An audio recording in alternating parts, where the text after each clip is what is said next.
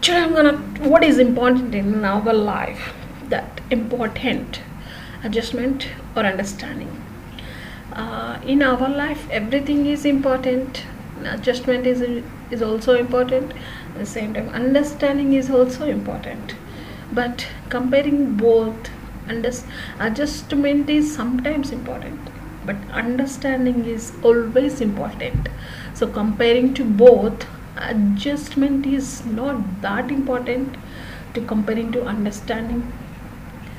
Okay? This understanding is always important. The most is understanding is important in relations in life in every way.